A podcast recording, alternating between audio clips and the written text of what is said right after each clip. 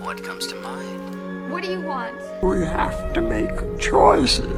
You have to choose. Which one is the right one? What do you want? It's not that simple. What It's... do you want? Make your choice. Bienvenue sur Le Choix de Marie, le podcast ciné qui vous donne tout simplement des idées de films à regarder. Sans spoiler ni prétention, je partage chaque semaine avec vous les films que j'ai vus pour faciliter votre dilemme du « On regarde quoi ?» Premier épisode de ce podcast, je suis hyper excitée à l'idée de ce nouveau projet en deux mille vingt et un. Au sommaire du coup pour cette première semaine, un film d'animation, Soul, un thriller dramatique avec Sunchaser et un mockumentary ou faux documentaire avec Mort à deux mille vingt. J'ai de la chance en effet, j'ai commencé l'année avec le meilleur film qui soit pour débuter une nouvelle année. Je parle du dernier Pixar, Soul. On retrouve Pete Docter à la réalisation, qui avait déjà été en charge de Monstres et compagnie et de Up, mais aussi et surtout du très ambitieux Vice-Versa, qui parlait déjà d'un sujet difficile à aborder qui était celui des émotions. Mais alors là, on est vraiment encore un cran au-dessus.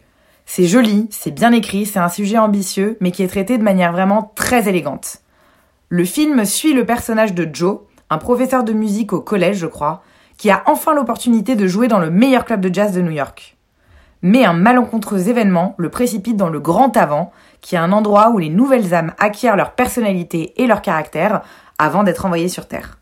Lui cherche absolument à y retourner et fera donc équipe avec vingt-deux, une petite âme maligne et vive qui n'a jamais saisi en fait l'intérêt de vivre une vie humaine. Cast impeccable autant dans la version française que dans la version américaine. Aux États-Unis, c'est Jamie Foxx et Tina Fey qui interprètent le binôme. Et en France, Omar Sy et Camille Cottin. Donc vraiment de très très bonnes euh, interprétations dans les deux versions. Et ça donne absolument une merveille de film. Qui, un film en fait qui nous questionne sur la vie, qui pose des questions existentielles avec finesse, sans apporter de réponse toute faite ou tomber dans le cliché du carpe diem. Il est ici question de trouver le sens de sa vie, mais pas au sens professionnel du, du terme, mais vraiment dans le sens pur et simple de « qu'est-ce qui nous fait nous sentir vivants ?» J'en suis ressortie on ne peut plus émue. Il est clairement venu me toucher de manière hyper profonde, et c'est là en fait je trouve le coup de force de ce film, c'est que même en tant qu'adulte on est touché et il est difficile d'en ressentir, d'en ressortir totalement indifférent. Et enfin, chose assez rare dans les films pour enfants, c'est qu'il n'y a pas de méchant. Il n'y a pas de mal à combattre ou qui que ce soit vers qui pointer le doigt en disant c'est de ta faute. Il y a simplement quelques antagonistes qui sont opposés au binôme de héros, mais qui font simplement partie du système sans pour autant être réellement malveillants. Et ça, en fait, je trouve que ça fait du bien que ce soit plus nuancé et pas binaire, noir ou blanc. Trois réflexions que j'ai eues euh, après le visionnage de ce film. La première, c'est que j'aurais tellement aimé le voir au ciné. C'est dommage, mais ce film est pour le moment que dispo sur Disney plus, donc euh, visionnable en streaming chez vous. Deuxièmement, j'espère vraiment que Pixar va arrêter d'enchaîner les sequels pour se concentrer sur ce type de beaux projets ambitieux comme celui-là. Et le dernier, je dois crier au monde entier mon amour pour ce film.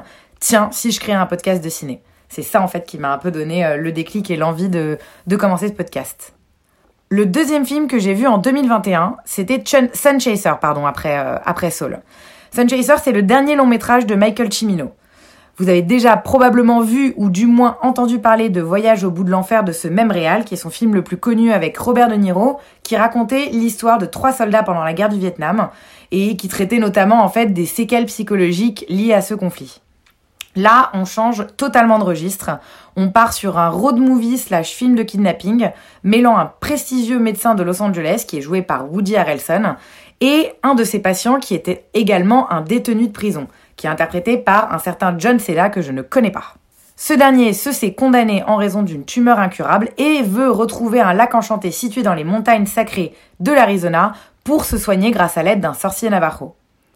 Ce film a été un gros échec commercial à sa sortie en quatre-vingt-seize, mais j'ai trouvé que malgré tout, c'était plutôt prenant et un film qui reste malgré tout assez relaxant grâce au paysage à couper le souffle tout au long du périple des deux acteurs. Même s'ils sont poursuivis par les flics, ça reste un film policier avec de pas mal d'entrain, mais il y a des paysages qui vraiment euh, donnent quand même cette sensation un peu de, de, de chill et de plénitude. Les deux acteurs sont tous les deux très très bons et forment un duo très efficace. Et surtout, j'ai apprécié, euh, ça c'est très personnel, mais j'ai beaucoup apprécié la thématique d'opposition entre la médecine conventionnelle allopathique et les techniques, disons, plus spirituelles de guérison, qui est un sujet qui m'intéresse fortement. Après, il n'est pas pour autant inoubliable. Beaucoup de bons sentiments et de pathos, et une happy end un petit peu trop poussée à mon goût. Mais je suis quand même contente de l'avoir vu, tant pour la mise en scène que pour le retour dans le jus des années quatre-vingt-dix. Moi, ça, j'adore euh, ce type de, de retour en arrière, avec une mention spéciale au générique de début, aux voitures et au look tout au long du film. On adore. Ce film était également le premier que j'ai regardé sur mon abonnement Mubi que j'ai eu à Noël, mais je crois bien qu'il est aussi dispo sur Amazon Prime. Et le dernier de la liste pour cette semaine, c'est Mort à deux mille vingt. Les créateurs de Black Mirror ont eu l'excellente idée de réaliser en fait un faux documentaire qui résume cette pathétique année qu'aura été deux mille vingt. Une année merdique en tout point, et ce vraiment du début à la fin, j'ai pas besoin de revenir sur les détails. Autant vous dire que j'étais surexcitée par ce projet en tant que grande amatrice de Black Mirror. L'idée de base était intéressante, mêler des témoignages de personnalités fictives à des images d'archives réelles de deux mille vingt. Mais l'ennui, c'est qu'on se sent rapidement plus du tout concerné par le film et les événements relatés. C'est un film américain qui parle beaucoup des Américains. Donc on est presque exclusivement sur les événements de l'année deux mille vingt aux États-Unis, même s'ils trouvent quand même le temps de se foutre brièvement de la gueule de Boris Johnson et de la reine d'Angleterre. Alors oui, on rigole et on sourit de temps en temps, mais ça reste rébarbatif et assez peu inspiré quand même comme film.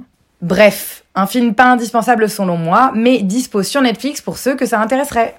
Voilà, voilà, euh, c'est tout pour cette première semaine. J'espère que ce podcast vous a plu, je serai ravie d'avoir vos retours et je vous retrouve la semaine prochaine pour l'épisode numéro deux.